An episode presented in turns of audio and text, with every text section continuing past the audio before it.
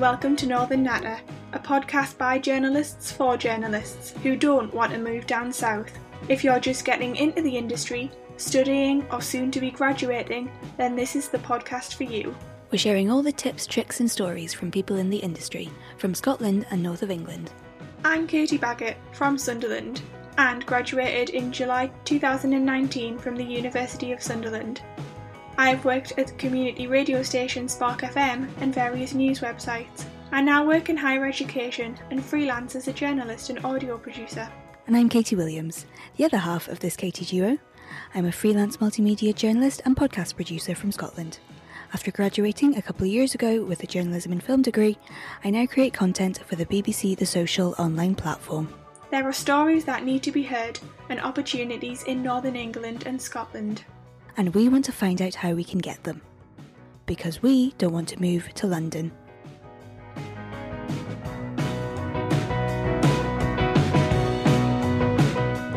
Hello and welcome to another episode of Northern Natter with me, Katie Williams and Katie Baggett.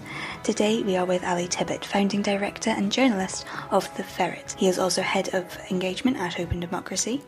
In this episode, we are nattering all about starting your own publication, and we will also hear from Rachel Charlton-Dailey, who's founder of The Unwritten, later on.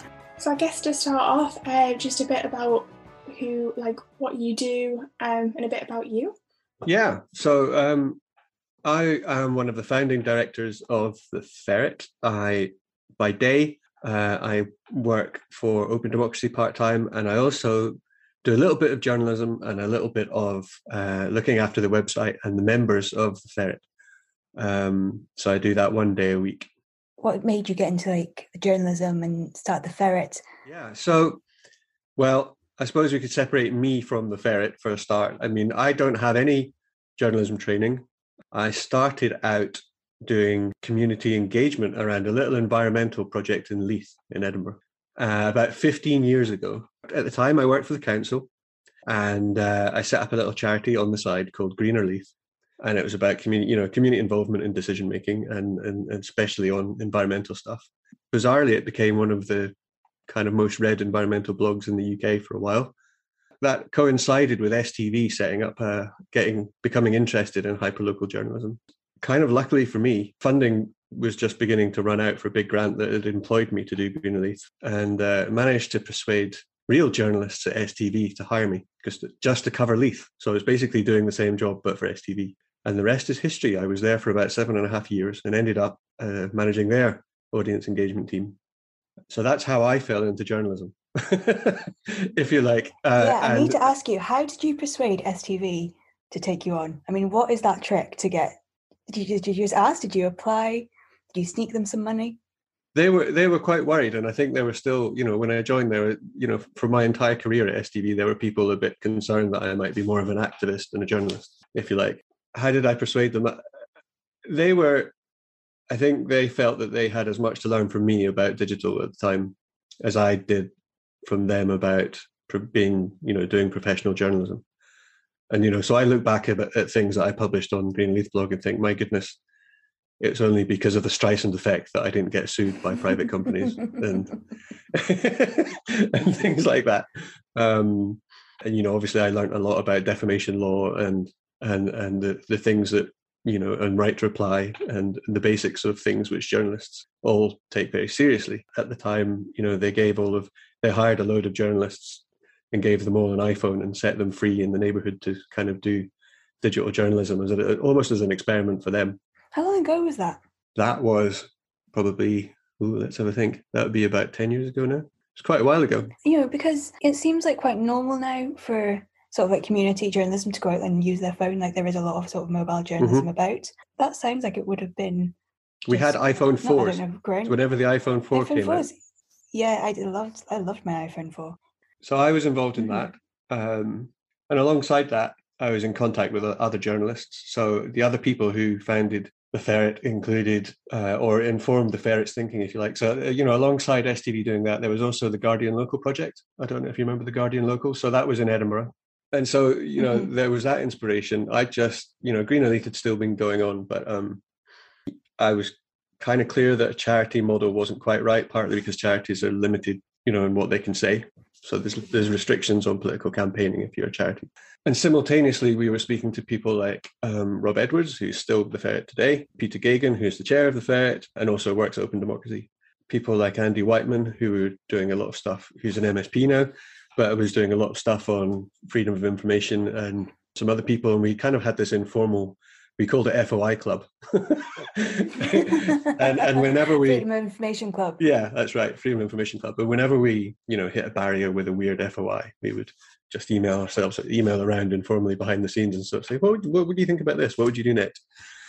Kind of stuff. And there was one fateful evening when Peter, uh, I think Peter Geoghegan uh, uh, arranged for his pal Gavin Sheridan to come over to Edinburgh and give a talk about a project which he set up in Ireland which was all about transparency. We wanted to set up something like that in Scotland. And thus, the Scottish Inquirer was born, which was its first, the ferret's first name. And we got a grant of two and a half thousand pounds from Co ops UK. And we changed the name to the ferret, and that's how it was born. It takes a lot of courage and a lot of confidence, especially even from a journalist's point of view and how you run about active activists as well. It takes a lot of courage and confidence for anyone really, but it is groundbreaking, as Katie said before. It's like something that you've put your name to and other people have got involved in. So yeah, it sounds it sounds fantastic. It's really inspirational, especially to any like young journalists that are listening. Well, I think I think you can just do it.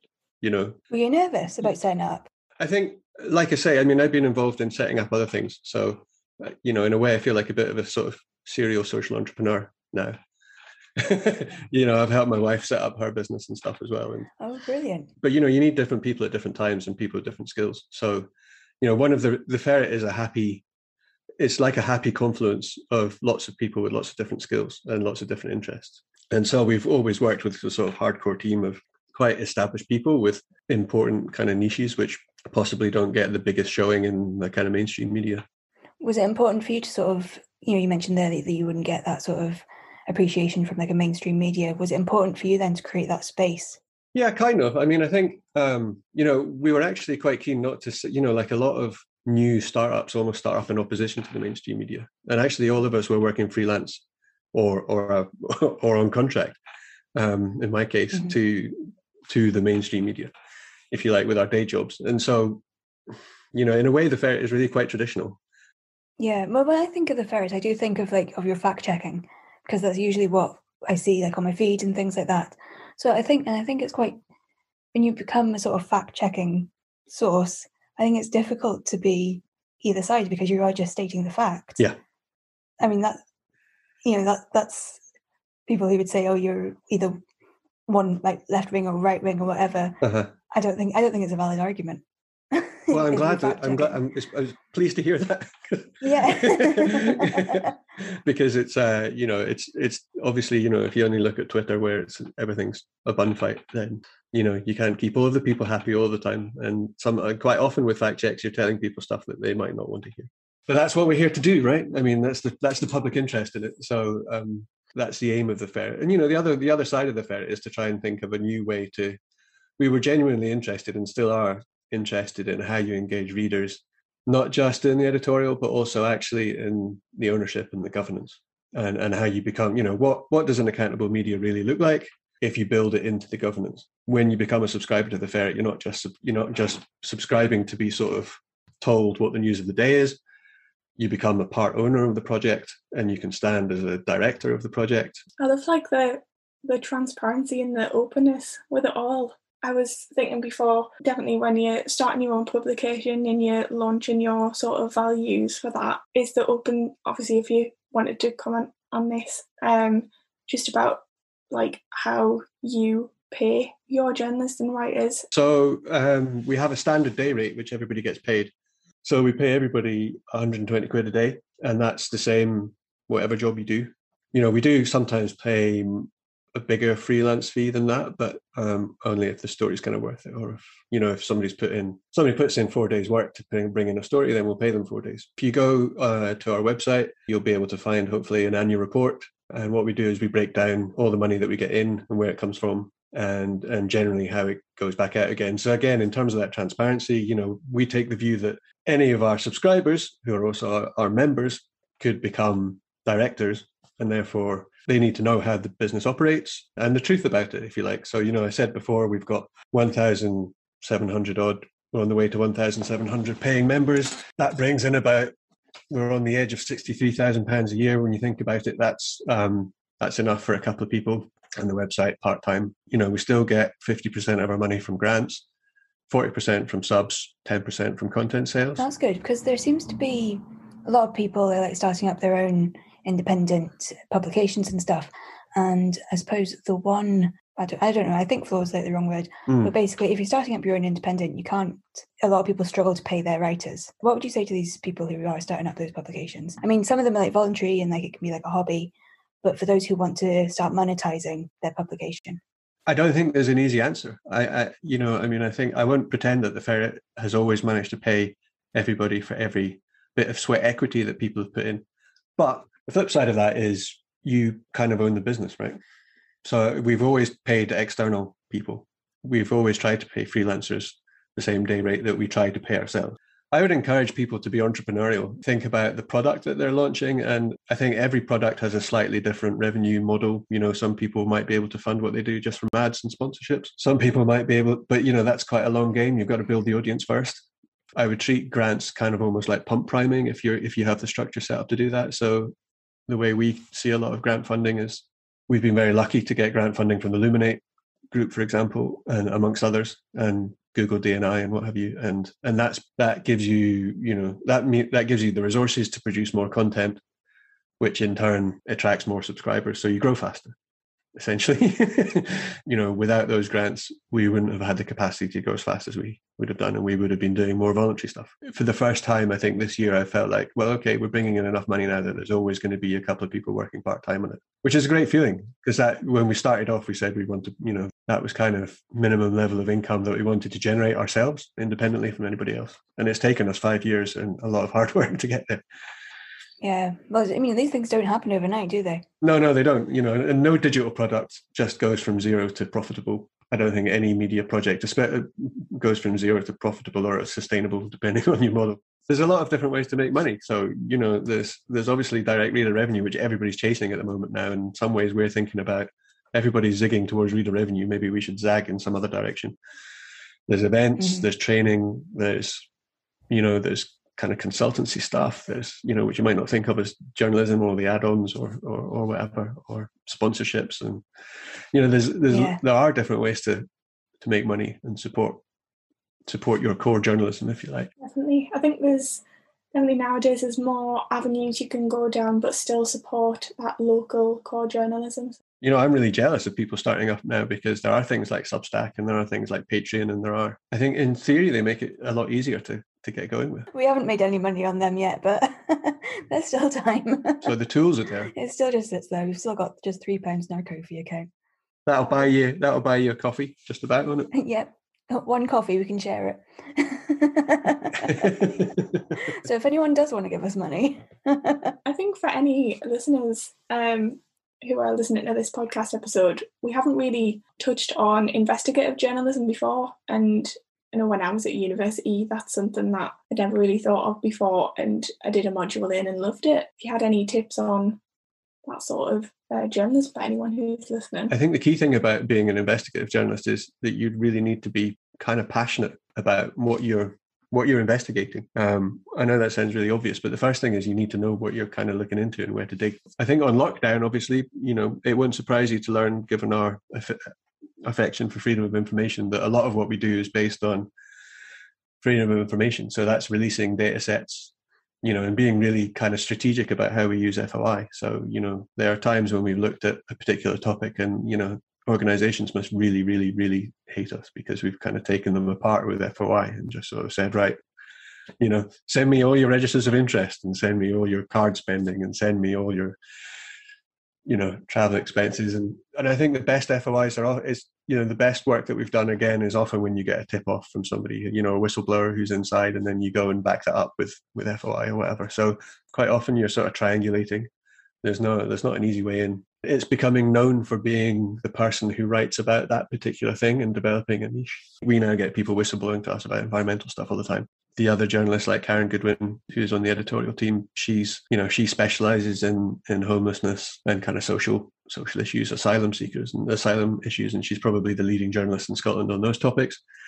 And so she gets you know she has great relationships with all the local NGOs, and you know people come to her because she's she they know they trust her to treat the subject sensitively uh, and, and not sensationalize it. And you know, she's built up all those relationships with all the NGOs. So, and you can see that in her work. But you know, just this week, for example, Karen published a story which on the ferret this week, which highlighted the fact that in Scotland, at least, um, people who wanted to go into rehab had to choose between homelessness or going into rehab because the, the rehab services were using housing benefit to fund them. And just this week, you know, the the minister in the Scottish government saw this, and uh, you know, it wasn't just the ferret covering this; it was also Shelter highlighting this. But you know, we helped to put it into the public domain, and when it was in the public domain, the minister had to respond, and she found, amazingly, the Scottish government found a few tens of millions this week to just to fix that problem. And so we can go back to our members and say, "You helped to do this. You helped to change this public policy," and that's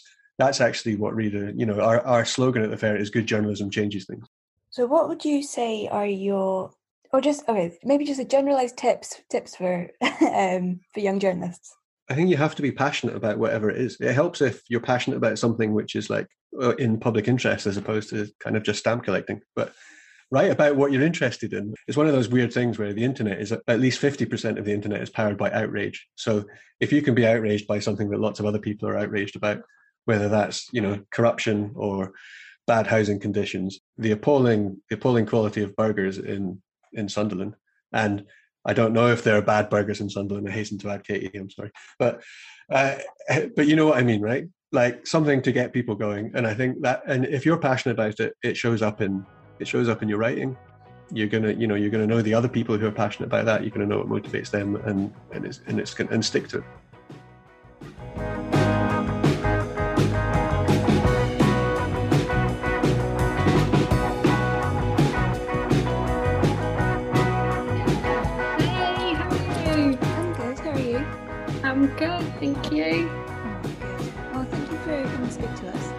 Know about that at all.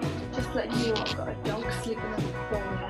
I am Rachel Charlton-Dailey. I am a freelance journalist, but I'm also editor in chief and founder of The Unwritten, a new publication for disabled people, telling disabled people's stories in their own words without making it about inspiration or trauma.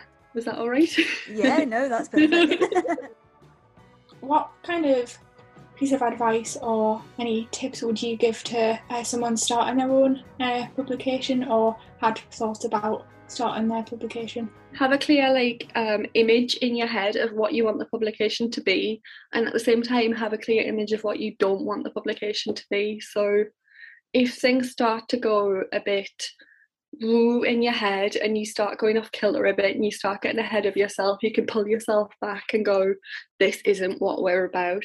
But at the same time, you can look ahead and go, we want to do this, we want to do this, we want to achieve this in the next year. And really plan it out, you know, like don't think that you can start it like at the snap of your fingers, but at the same time, don't be like bound by thinking we've got to have all this money we've got to we've got to have like a big massive high tech website. Because i started it from like i started it from my living room bear in mind i mean fair enough my husband does create websites for a living but i went and created half the stuff without telling him about it and he didn't even know the website had gone live. I mean don't, don't worry about like yeah it's a lot of the things like crowdfunding and stuff like that can be hard, especially if you want to pay your writers. But don't think that you've got that you've got to wait to launch your website until you've got all the money. You know that if it's something that people are passionate about, people are going to believe in you and people are going to want to help you along the way. That that's the big thing that really shocked me. Like I knew that I believed in it, but I didn't realize how much other people were going to believe in it. Like we've got this big joke in uh, in the unwritten group chat with me, Caroline, and Hannah, who does our PR, that uh, it's not a proper day unless I've cried like three times. because I have so many happy cries about how well received it is. It's ridiculous, honestly. Oh, that's so lovely. How how did you find it when when you were trying to crowdfund? it's hard. It's really hard. Like, don't expect to get thousands of pounds like out of nothing, you know, especially when it's something in a marginalised group because the people people who your audience are, especially like like disabled people, it's the same with queer people, it's the same with black people. They don't have a lot of money. We don't have a lot of money ourselves, like we don't have a lot of disposable income. A lot of us are on benefits, a lot of us don't have jobs. So it's not of course it's something we want to donate to, but it's not something we can. Uh, so crowdfunding has been hard, but we'll get drips and drabs, you know, like that's how we do it. We get like 20 quid here, five, sometimes we get 50 or 100. It always feels like people really believe in you when they do give you money because it's like you always get a nice little, people often leave you a nice little message like telling you to keep on going and stuff like that. And it, it's, it's lush when people do things like that. It's like, oh, they believe in us. It's really like, especially like starting your own publication. It's like that whole wholesome feeling of like, oh, like people.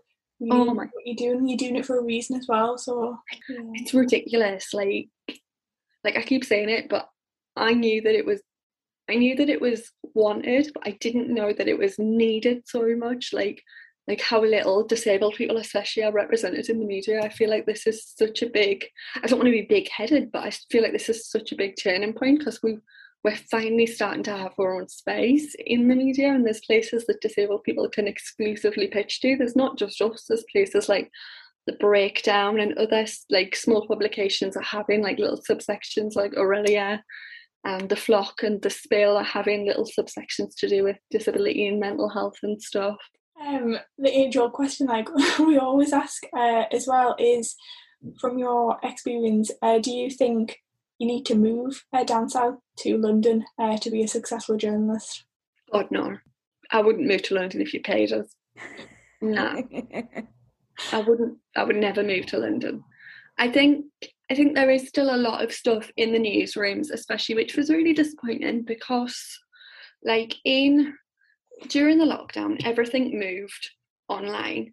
And I've been the reason I'm a freelance journalist is because I've never been able to get a newsroom job because I wouldn't be able to work in a newsroom because of my illnesses and because of my disability.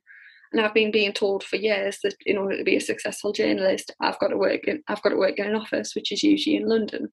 And then it was a massive kick in the teeth to see everybody boasting about how great their newsrooms were that they were that they were working from home like that during the pandemic. And then they started advertising jobs in the last few months that are going to be uh, that are going to be back down London as soon as possible.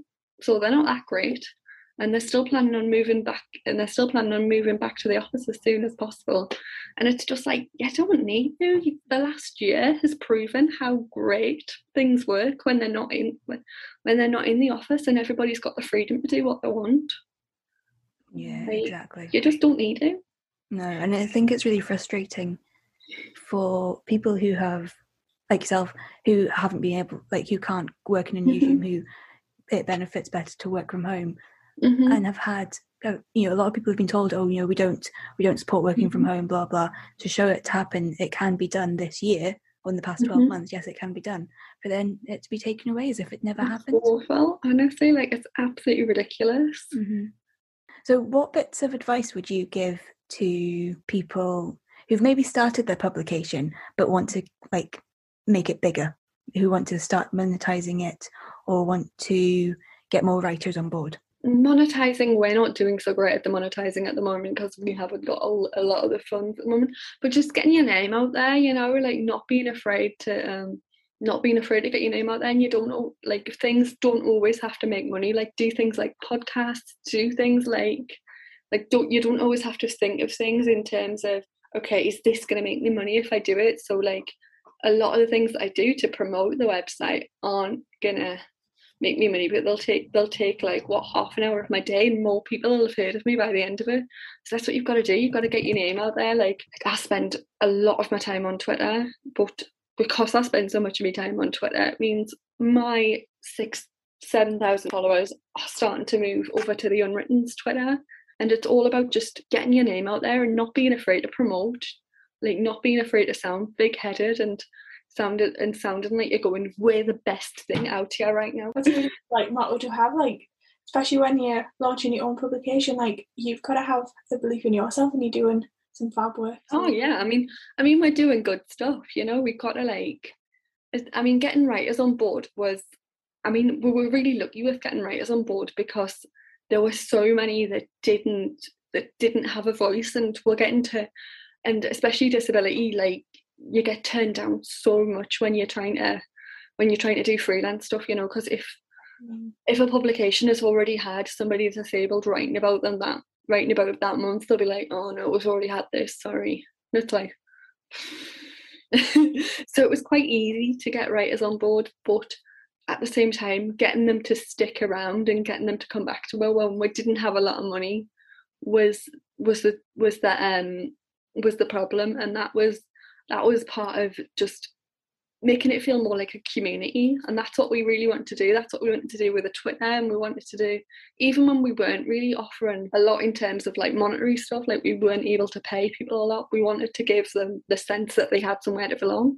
Yeah. you know like that because there is a lot that there's not a lot of space for disabled people online there's still not a lot of space for disabled people online where you're going to be free from trolling and stuff and we can't always guarantee that we're going to be free from trolling because it's bloody twitter you know but yeah. Like that's just what we wanted. We just wanted people to feel like this was somewhere for them that wasn't like that wasn't gonna single them out and make them feel like they had to either be inspirational or they had to pour all the heart into it and just you know and get thrown away when the next big story came yeah well it sounds like you've got a really good uh, community there so yeah i'm gonna go do a little cry now Just made myself do a little cry. Honestly, this is what I'm like every single day. you should. You should be so proud of yourself. Thank you so much, Rachel. I know this is really short and sweet, but we didn't want to take No, I've cried twice. That's enough, you know. Like I'm done. I'm gonna go have a nap now. I'm exhausted. and if anyone wants to, do, to donate to the unwritten, then they can click the link on that. That's great, yeah. Okay. Well, Rachel, we will let you go. Thank oh, you so much. Brilliant. Thank you so much. Bye. Right, bye. It's been great to to come on the Northern Natter podcast, but uh, I'd love if people, if your listeners who are obviously already podcast addicts, would consider listening to also subscribing to the FFS show, which uh, doesn't have any doesn't stand for anything rude. It stands for the Ferret Fact Service Show. So the Ferret is home to a, a fact checking project, and we've just we're on our second episode at the moment. If you imagine it a bit like a northern version of Radio 4's more or less. And can if anyone has any questions for you, where can they get in contact with you? Uh, probably Twitter is the best way. I'm just uh, at Ally Tibbitt, A L L Y T I B B I T T. All right, that's grand. Well, thank you so, so much for coming on. We really appreciate it and appreciate giving your time and all your advice as well. No, well, thank you very much for having me. Take care. Thanks so much for joining us. And why not give us a follow on social media over at Northern Natter? We're on Twitter, Instagram, Spotify, and Google Podcasts. Don't forget to share and follow us to keep up to date, and we really appreciate the support. So, for me, Katie Williams, and me, Katie Baggett, this is Northern Natter.